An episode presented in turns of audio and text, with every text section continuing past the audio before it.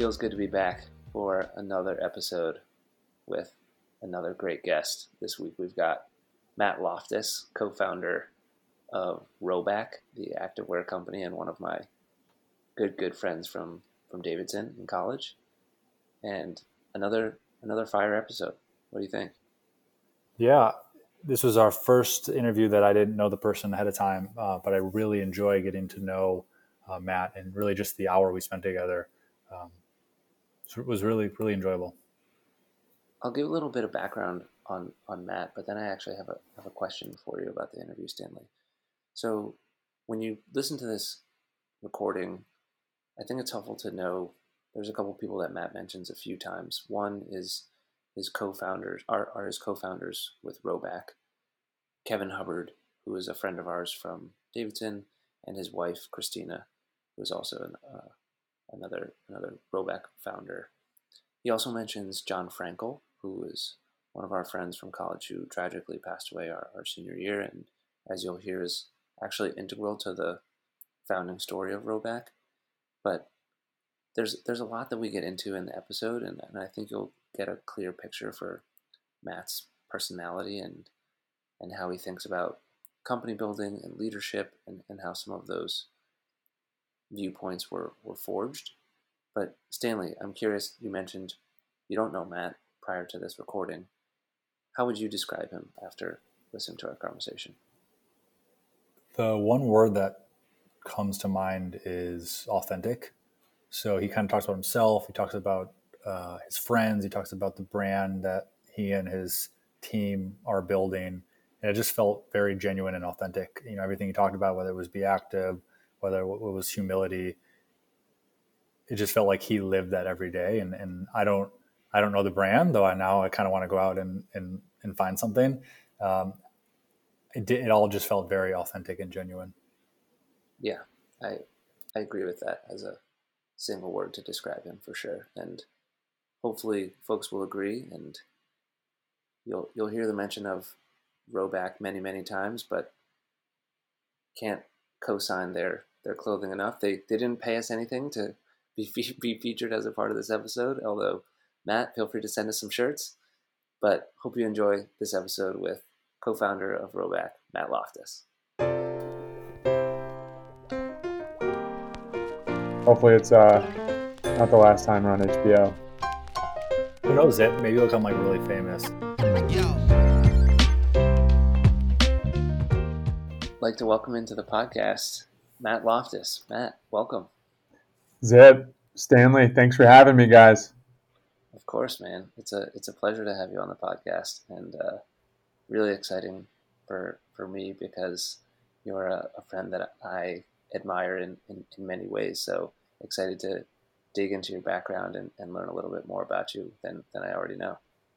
That goes that goes both ways, Zip. Can't wait to ask you these questions on uh, off off air right after this. Yeah, don't forget this is an interview of you, Lofty. This is people are showing up to listen to your to, to, to hear about you. It'll it'll be uncomfortable, but I'm ready. I can't wait. I love it. I wanted to start with something that I think is is pretty unique about your background, and I'm hoping is a bit illustrative about who you are and, and where you've come from and, and where you are now and, and ties that story together. So I wanted to start with having you describe the summer that you worked in construction and what that was like. Definitely. Man, one of one of my favorite and least favorite summers at the same time. Uh, to give a little bit of background leading into that, um, my dad grew up in the construction industry in New York City. He's a he was a pile driver. He's retired since. Um, lucky to still be here and still healthier than ever. But uh, he um, was a pile driver in New York City, heavy construction, um, and it was really tough at times. You know, he had major down moments. Um, but I think one of the coolest, biggest impacts he had on me was he just worked so hard and he was an entrepreneur came you know started out as just a day laborer learned how to um, learned how to operate cranes learned how to um, start his own business and eventually grew up and um, had uh, at the end of his career was which was the peak of his career. He ended up doing the the piles for um, Citi Field, so a huge project, the the new Met Stadium. Um, but it's not Citi Field. It's it's the house that Loftus built. he tried to pitch that name, but it didn't it didn't go over too well. Didn't stick. Um, huh? But uh, so he you know he he drives piles, um, and there was one summer. Uh, it was the summer after my freshman year in college. So zip, we had just had an awesome freshman year, and my dad, I think he he saw that I needed a little more strength in me. You know, I needed to get a little more rough around the edges. I think it was too too nice. I think he put it. Um, but he was like, "Hey, Matt, do you want to do you want to do this?" He actually didn't have me work for him. He had me join the union as a as um, a, basically a day construction worker. Um, I you know it was a, the technical term was a dock builder, and he put me on the toughest crew he could find in New York City. So my manager was uh, was was the former Coney Island strongman. Uh, he could bend rebar around his neck. He um, at lunch he would bench. He'd have his whole team bench. Um, I don't know if he's killed people in the past, but uh, it was such an. I like that's not a joke. I feel like that's not a joke. What you no, said. I mean I wouldn't I wouldn't doubt it. Um, I so every day was at at the start was just a pain. You know, like I did not want to go to work. He would threaten my my life every day. It wasn't a great work environment, looking back on it, but it was exactly what I needed. My dad was spot on. Um, he paired me up with the old guy on the job who was very wise. I could learn a ton from, but didn't want to work. You know, didn't want to hustle. So I I quickly just got exhausted every day, grinding, doing every rough task I could. Can I, can I actually ask a question about that? Yeah. What what was the reception like on your first day of work when the boss's son showed up? Yeah, everyone i mean right away people were asking how'd you get your books? How'd you get into the union? You know you're, you're too young for this. What's going on? And i had you know eventually came out that my dad was mike loftus. They knew that pile driving company. And from then on my life was just hell. So which was great you know? Uh, it just toughened me up. I had to bulk up. I had to work incredibly hard to get everyone's respect um, and that was like my goal every day. I just wanted to get these guys respect. Um, did, did, did they do anything, or what did they do to to mess with you? Uh, they would make me do tasks that had no no need to be done. You know, run to this side of the job, grab me, you know, whatever this, you know, uh, anything, the grinder, and then I'd bring the grinder over, and they'd be like, "No, no, no, no, I didn't need the grinder. I need the torch." And I'd run over, run back, and it was like games at first. I think they were just messing with me, like challenging me too. Um, and slowly but surely, I earned you know a few of their respect. Um, when when did you realize that it was more of a test for you than anything else? Um, I think after the after the first couple weeks, at first I was like, I'll do anything, you know, let me just figure this out. And then as I started to gain some awareness, I knew that they were messing with me. Um, and that was my time where I had to start giving it back uh, and not just take it, you know. And I think when I started to challenge them and also just deliver, um, and then also there were a couple new guys who came on, and I saw new guys leave, you know. So I think started to stand the test of time, even though it was a few months. Um, but then it ended up being a couple summers that I worked for a couple crews. Um, and it ended up being one of the best internships, you could call it, of my life for sure. Um, but also knew that I wanted to try something else after it. You, you didn't want a career in working with Coney Island strongmen I knew my scrawny frame could never get to Coney Island strongman level. but uh, I did. It was cool because I one big thing is I got to respect my dad from a whole different way. Because um, at the tail end of it, I started. To, I worked on my dad's crew, um, and I just saw the way the guys looked up to him as their boss. I knew they weren't just doing it because I was there, um, and I saw the way he managed and the way he led his team um, and he just had the ultimate presence. Um, and I knew I I wanted to be an entrepreneur and a, and a leader like that one day, but I just knew I just didn't want to do it in construction. And he actually advised me not to because it was just a tough business. You know, he had he had had two crew members die on his job site through his years. Um, he had people set him up. You know, he had a it was a tough, kind of a dirty business. Um, so learned he learned so much. I tried to learn as much as I could from him, but at the end of the day, it was time to find another industry. What What did you take away from what you knew about your dad before going through that experience yourself, and then seeing how they treated your dad as a part of that experience? I think I, you know, wrestled growing up with tough love from my dad, you know, um, and I never, you know, I was I was pretty nice and probably softer than, you know, his way softer than his his construction workers were, and he was, and I think I just saw the importance of being able to give it back, being able to work, and you know, incredibly hard, um, and that's what he's always preached, you know and I think it really reiterated many lessons he had taught. Um, and I just gained a whole new respect for him because I could see him in an environment where he led, you know, his his employees, um, and it was more than that relationship. You know, he would buy breakfast for his for his crews each morning. No other, um, you know, manager or, or business owner did that of all the different crews. Um, there were so many little things he did that made me really appreciate, you know, his everything about him. Um, it was it was just fun seeing him from a different light. How do you take after that essence of servant leadership now in in in your life? Definitely, yeah. Um, I think. How does, does that how does that show up for you?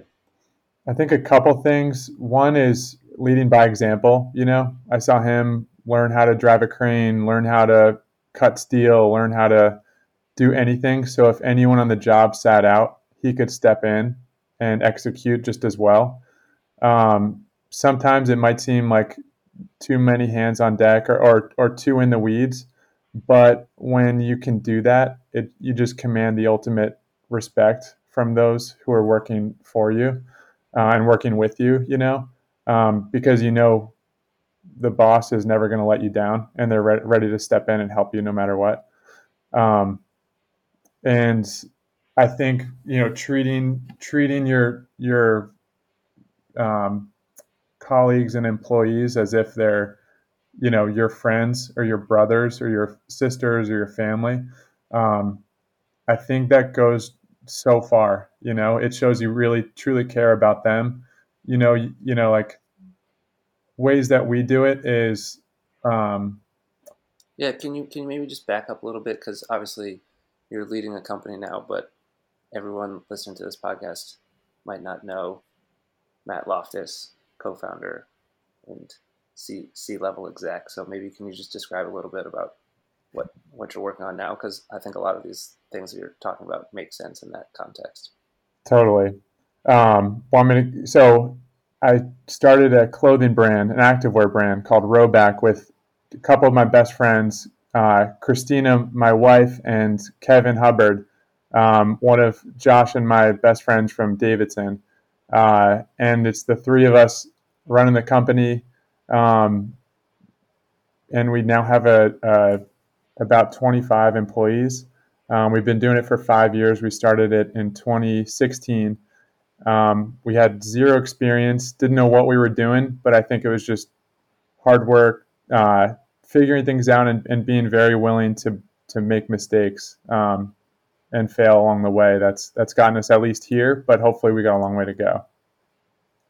Yeah, I, I think it's really fun for me to hear you talk about the lessons learned from the construction job site and now you type all day or film videos. I don't. In truth, I don't know what you do all day, but it's it's not driving piles, and so it's fun for me to hear how that experience shaped the way that you are building an activewear brand. Totally. yeah, it's ingrained in in uh, I guess ingrained in me. Just those principles, I guess, to try to do everything, um, being willing to fail, and then lead by example. Um, but yeah, it, it, doesn't really apply other than those you know principles behind it. Where did that uh, identity as a potential entrepreneur, risk taker, come from? Or was it just observed from watching your dad and saying, that's something that I'd like to do? I think it was mostly observed.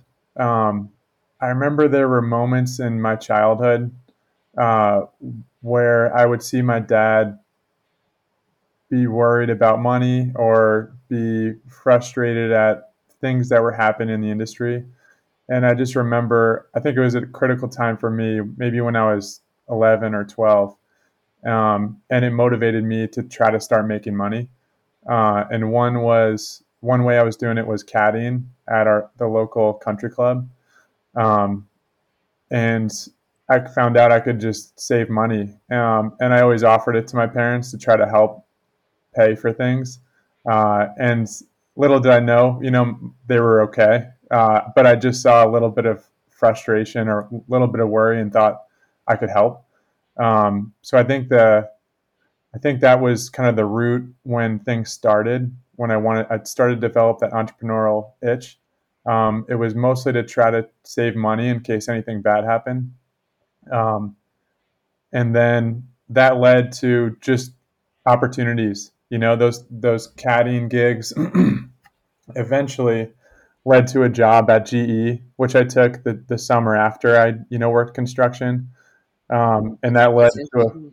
It, it's interesting that you are now, you know, you started a brand from scratch, but you started at, you know, this multinational, huge enterprise company, which I think on paper doesn't fit with what you just described.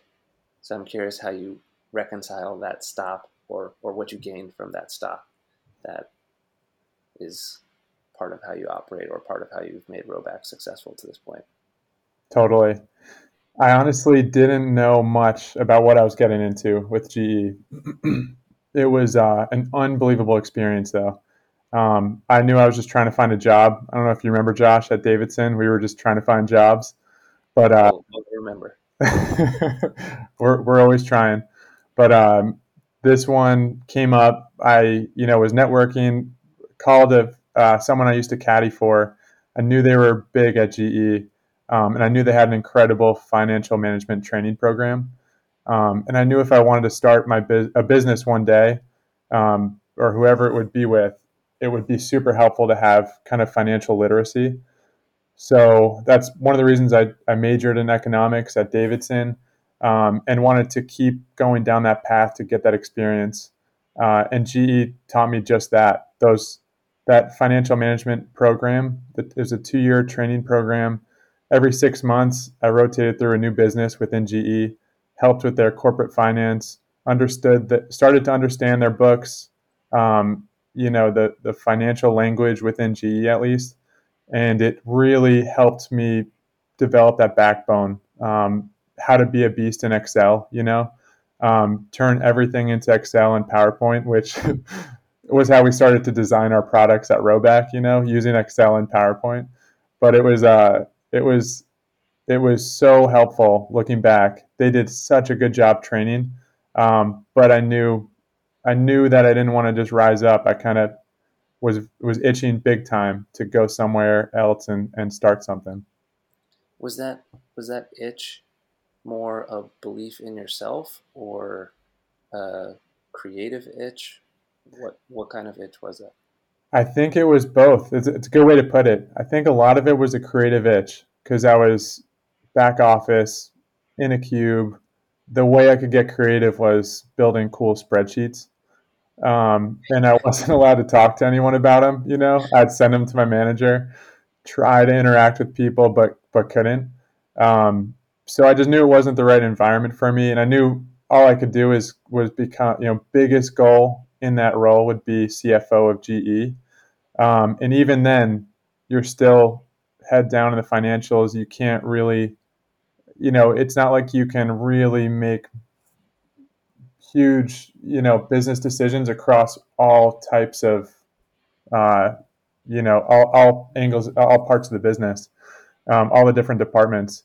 So I had one role where I got to interact with different departments of the business, and I realized I got to get out of finance. And I had learned a ton, and, and it was time to, to go to the next step.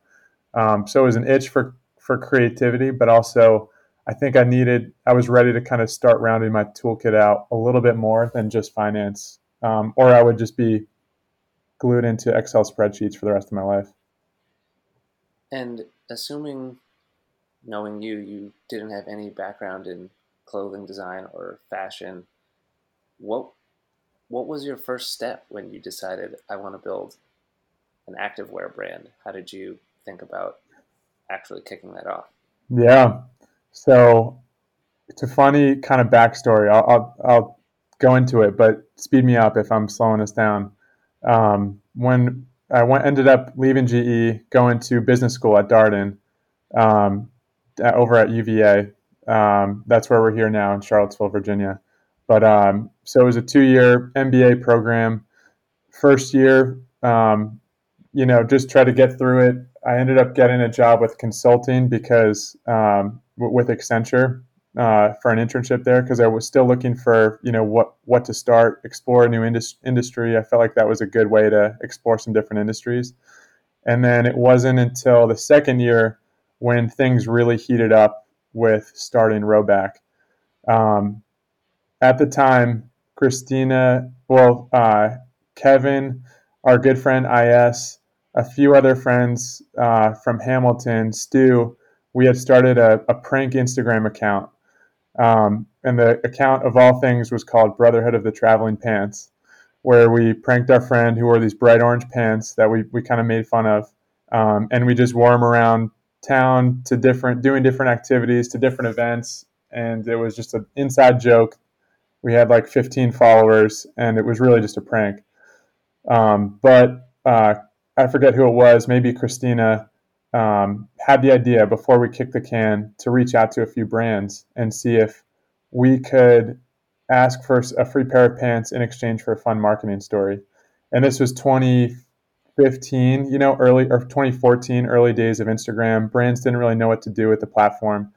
So we called or we, we LinkedIn messaged Bonobos, I think Peter Millar, Vineyard Vines, and maybe a couple others and Vineyard Vines got back to us the next day and they set up a call with us and they said um, they wanted to make us their main marketing campaign for the summer. And we were like, what, what does that even mean? We were embarrassed to do it. But uh, at the time, we were trying to raise money for a scholarship, which Josh, I know you're very familiar with, in honor of our friend who had passed away at Davidson. Um, so we asked Vineyard Vines if they could help us raise money. We needed another $30,000 to complete the scholarship. Um, and we only had till the end of the year to do it because it was the five year mark. Um, so they said they were confident they would help us. We were very motivated then to create content for them. They would repost our stuff. Um, eventually, I think we earned their trust um, that they made ties for us. Stu's mom helped us design ties with a dog with its head out the window. That's how John, our friend, always said he lived life like a dog with its head out the window. And we sold them with all sales going to the scholarship. Um, and by the end of that summer, we had raised the thirty thousand um, dollars. I think the Brotherhood of the Traveling Pants account had ten thousand followers, and I think a big thing was we just learned how to create content for brands um, at an infancy level. You know, we knew there was something there. Um, and then they what, what, what type of content were you creating?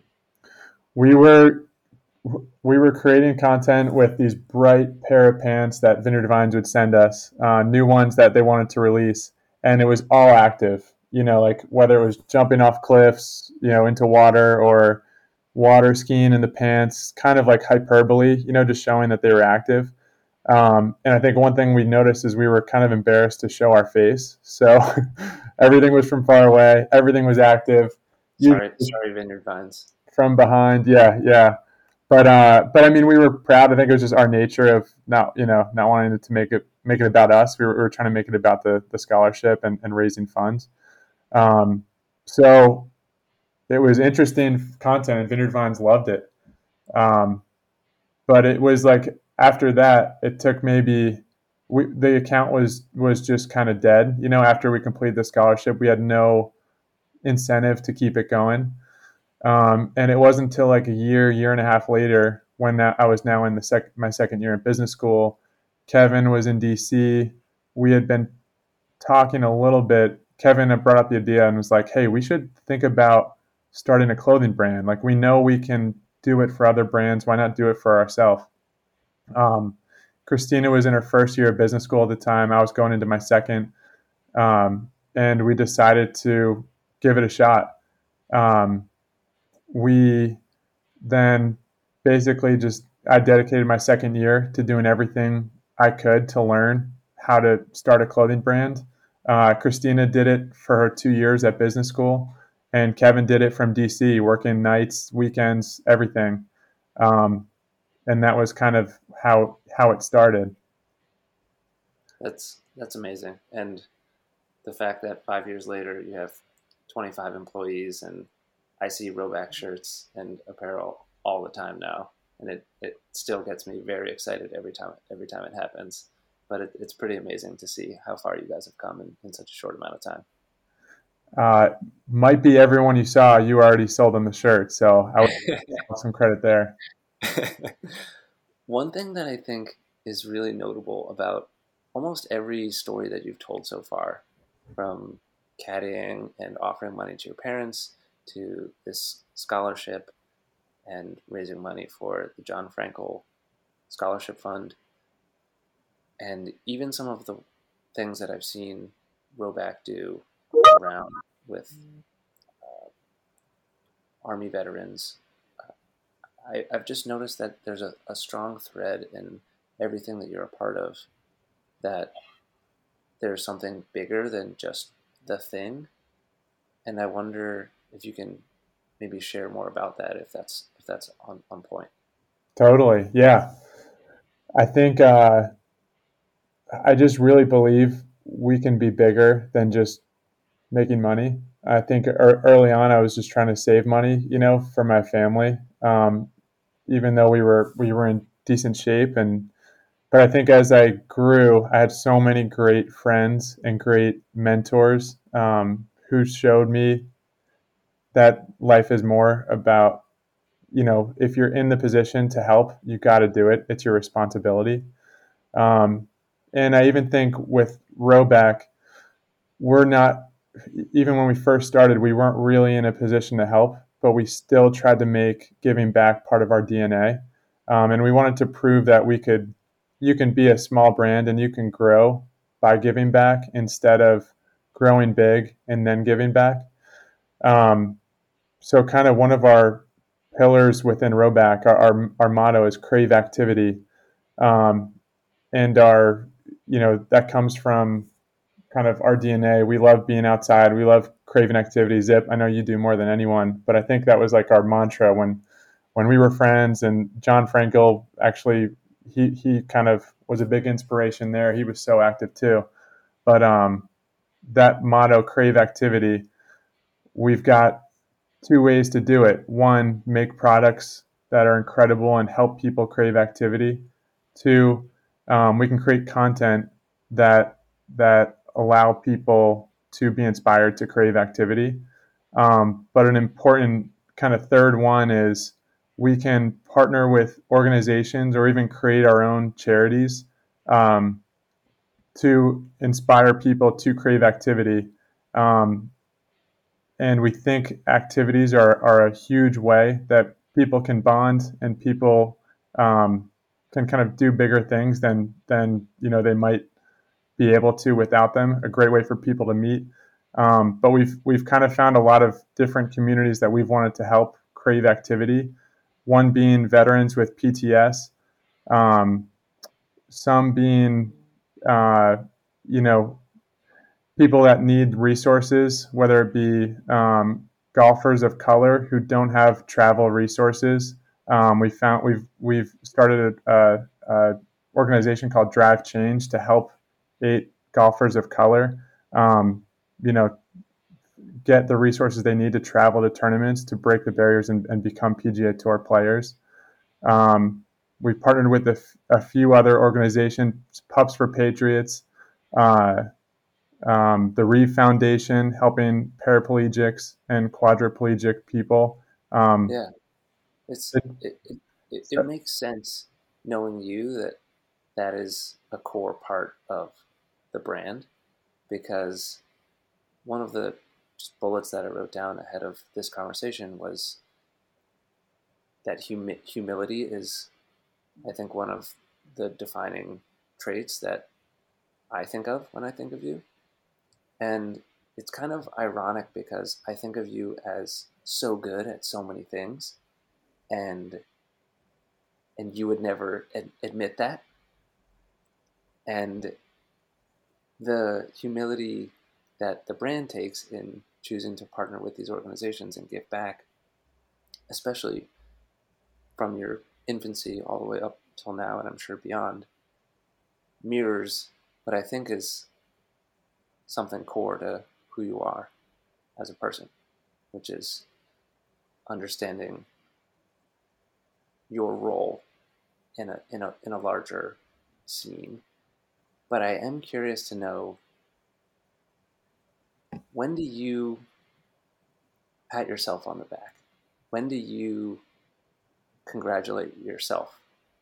Because I see you congratulate others all the time. And clearly this is humility is important to you. But when do you kind of give yourself the love or congratula- congratulations as a part of things you do? Um, I don't really like soak in it ever, you know. And I I think maybe because I'm I'm never really satisfied uh, with with just I should more, you know. But I think it's more important to do it for other people around me, you know. Um, it doesn't uh, like I think maybe I've trained myself to not worry about me so much or or celebrating me. Um, maybe that's something I've gotten from my dad because I know he never did. the last person he cared about was himself. Um, and I don't think that necessarily necessarily is a good thing or the right thing to do. Um, because self love and self care is very important. Um, so I got to work on that big time. But for me, I just get, I just really enjoy, you know, celebrating other people's work. Um, I think it's the best way, you know, to help those help help lead an organization too, um, and also just be a great husband, friend, brother, whatever it might be. Um, but I don't have a good a good answer for it. I got to work on it. Um, but that's that's it. Too too humble. That's that's that's that's your problem, Lofty. No, no, no, no.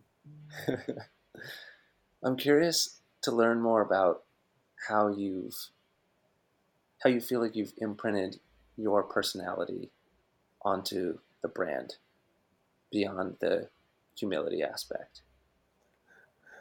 I think uh, it's so interesting. The brand is such a baby, you know, like it's it, everything you do, every word you choose on your copy, every every photo, every video, every edit um, shapes the brand. Every product you design, anything that any customer or community member could see, organization you partner with, athlete you endorse. Um, so really, every while Christina, Kevin, and I, you know, started the brand and and we've grown it to a certain point, every person within Rhoback has such a huge impact on it. Um, I think one big thing is just making it all about craving activity. Um, I think I've always just been an active guy. I know Christina and Kevin are too. That's another thing is we're all very similar in our interests and our passions and, and our vision. So we've been so aligned and we rarely has to have to check each other on on any imprints of the brand. Um, I think, uh, so interestingly enough, I played a lot of golf growing up, um, and was a junior golfer. Tried to play in college, um, didn't didn't end up happening, but uh, I loved my polo shirts when I played golf growing up, and I had some of my favorites. I started to develop a little bit of a, a color palette. You know, I'd pick my closet was always organized, and I never really thought of it or or even considered myself at all any type of artist or creator or anything like that. Um, but I, one of the things I'm most proud of is just helping us build our color palette, our image, the art we create. Um, now we have people on the team that are so much better than than me at it. Uh, Christina is so good at it. Kevin's so good at it too. But um, you know, develop that look, um, that lifestyle, and I think the the community building aspect. You know, it's uh, it's a tough question. I haven't really thought about it, but it, it's a team effort, big time. I, I love that you called it art that you create. Um, is that in reference to the, the clothing or the content? Both, both. That's amazing. I mean, the Instagram account at Rhoback for anyone listening is itself a curated, pretty much masterpiece of drone videos and other scintillating uh, types of content. I'd love I'd love to hear how you how you balance your skill set as a Excel bro, if you will, with being a creative, essentially short film producer that acts as a face of the brand on social media and beyond. I think Excel, building a beautiful Excel file and editing a video are more alike than people people give credit.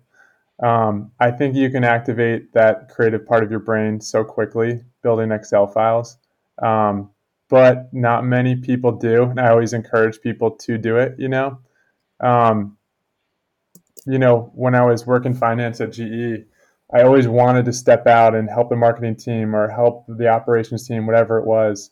So maybe there's a little chip on my shoulder. You know, I want to make sure I'm not just a finance person. Um, and and I think I found like that's more where my passion lies in that in that the creative juices, building the brand um, on the creative side. But uh, it's an interesting battle, not not a battle, but a, a balance because I'll work with our finance team, who's, who's incredibly creative at, to their own right, but also unbelievably sharp, so much sharper than me on forecasting our financials, our cash flow, um, you know, daily metrics, everything.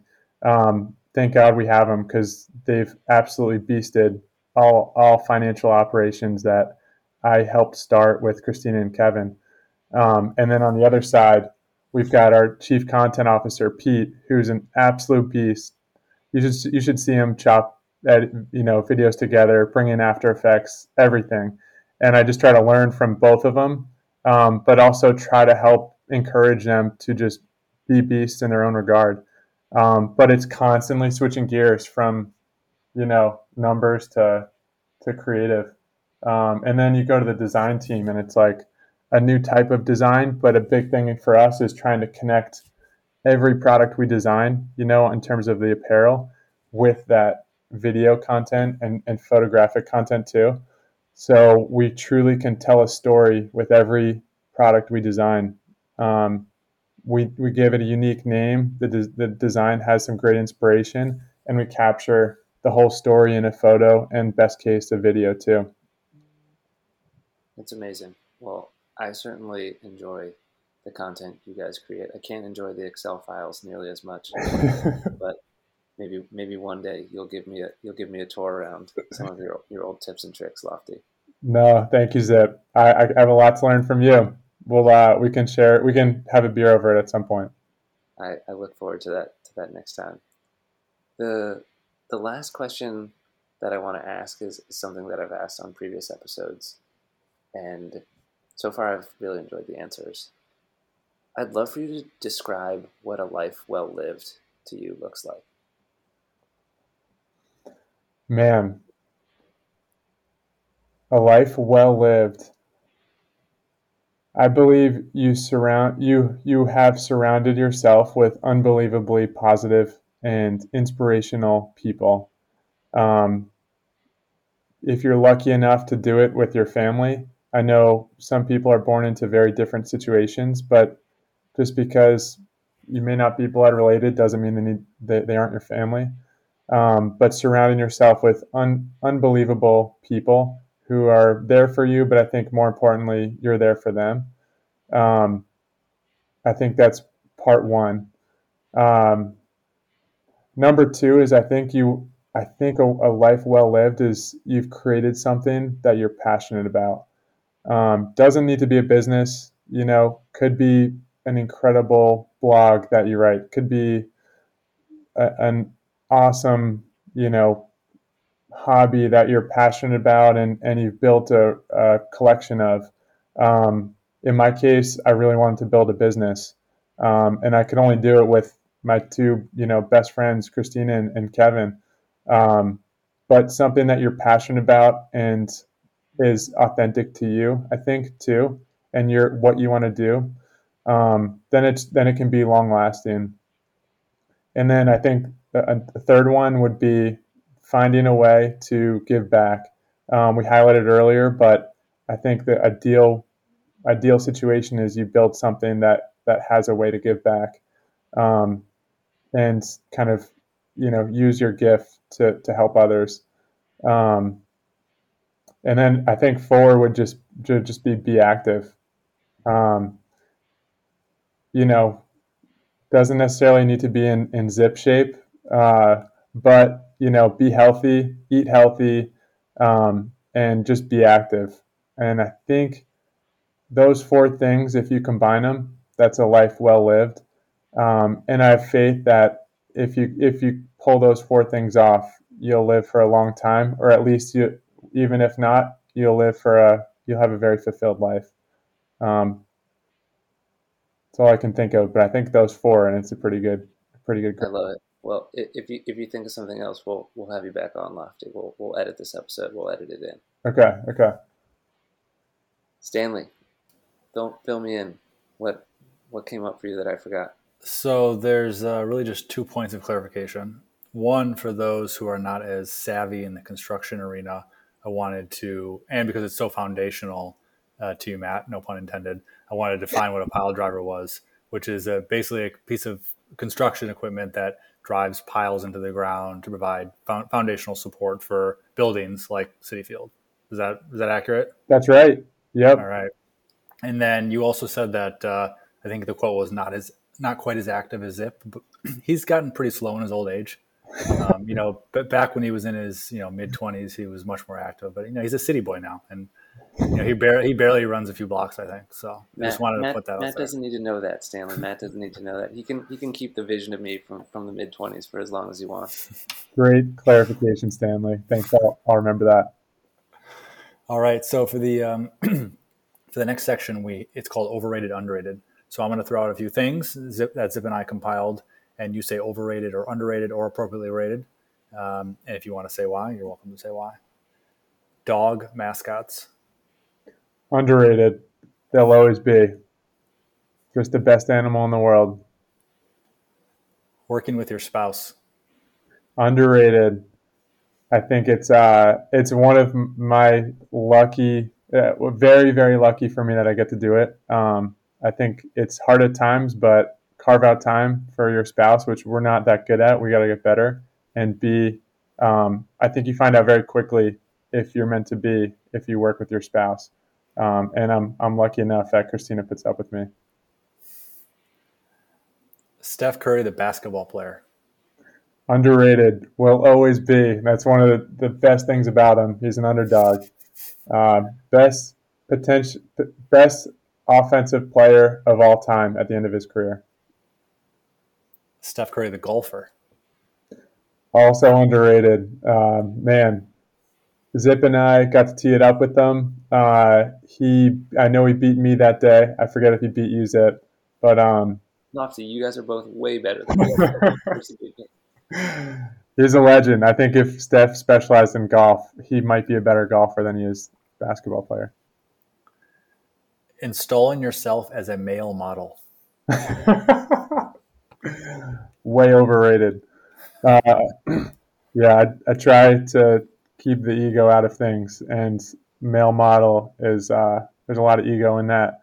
So I only do it if I have to dress up as someone else, usually. Most most recently, Abe Lincoln at the Ryder Cup, which I think is pretty good. Islands where you can only travel by golf cart. Oh, underrated.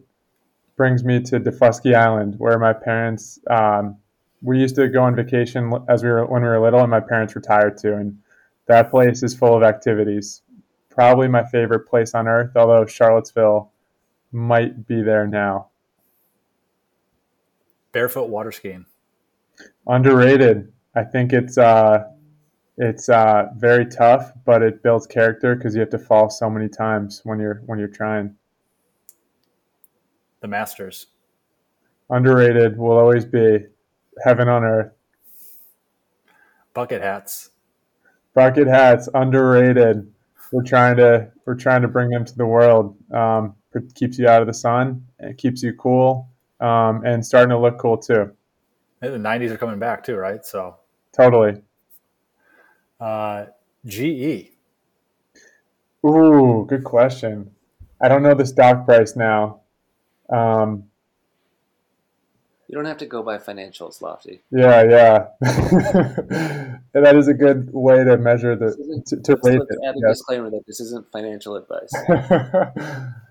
oh man, as a to work there, I think it's underrated because you get so much unbelievable training. As a stock investment, maybe it's overrated because um, it's just it's just being out disrupted. Um, and I know it's just such a big behemoth that it'll challenge being uh, you know being competed against by all these startups. VLOOKUP. Underrated. Oh, love the VLOOKUP. We actually can't wait. I wish I had it to show you guys we just designed a polo called the VLOOKUP, and it's just a bunch of charts and graphs in this cool color palette. Um, but can't wait to come out with that. That might have to be my first uh, Rhoback purchase then. Nice, Stanley. You, you, have hooked me. All right. I love, I love VLOOKUP. All right, and then finally, and I don't, I don't know where you grew up, but you mentioned it, so I got to ask: the New York Mets. Underrated. I'm a bit, I'm a Mets fan. Um, I grew up in Connecticut, right outside but uh, I think they I think they play on a great field with a great foundation. All right, fair enough. And with that, I'll hand it back to, to Zip. Thanks. Lofty, well, well, well done. Not not surprised that you think most things are underrated. um, I love it. A couple of final questions for you. You left the, the hard hitting ones for last. Would you rather never take off your performance polo or never be able to wear one? Mm. If it's a Rhoback performance polo, never take it off. Good answer. Would you rather sink a hole in one or dunk one time? Ooh. The funny thing is, I have I've dunked only once, and I was lucky enough when I was younger. I have two hole in ones, so so it's a push. I would rather dunk one more time. I know that's a bad answer, but I'd rather dunk one more time. Are we are we talking like putt putt in like my two year old's basketball hoop, or are we talking like legit? Uh, I'm talking. I'm talking uh, legit hole in one. So even that, I would dunk one more time in a game because that feeling is tough to beat. I know hole in one is is even harder to beat, but I need one more dunk. I I I, want to cut that clip as the, as the first time Matt kind of gave himself props. that was that was a one of the greatest humble brags I've ever heard. Got two hole in ones, and I've dunked before. So, how do you want me to answer this? Bad, bad answer. Please cut that. Please cut. and finally, would you rather build a great Excel model or shoot an epic video? Oh man, good question. I think I think shoot an epic video because it can be it can it can like inspire more people, I guess, if it's done right. An Excel model, I don't know how far that's thing, that's getting. I don't know how viral that's getting. Yeah, I've never seen a viral Excel model before. Not yet. There's still time. Well, Lofty, thanks so much for joining us. This was awesome. Really appreciate your perspective and, and coming on the podcast. Zip, Stanley, thanks so much for having me. This was awesome. You guys are the best. Keep killing it. Thanks. Man.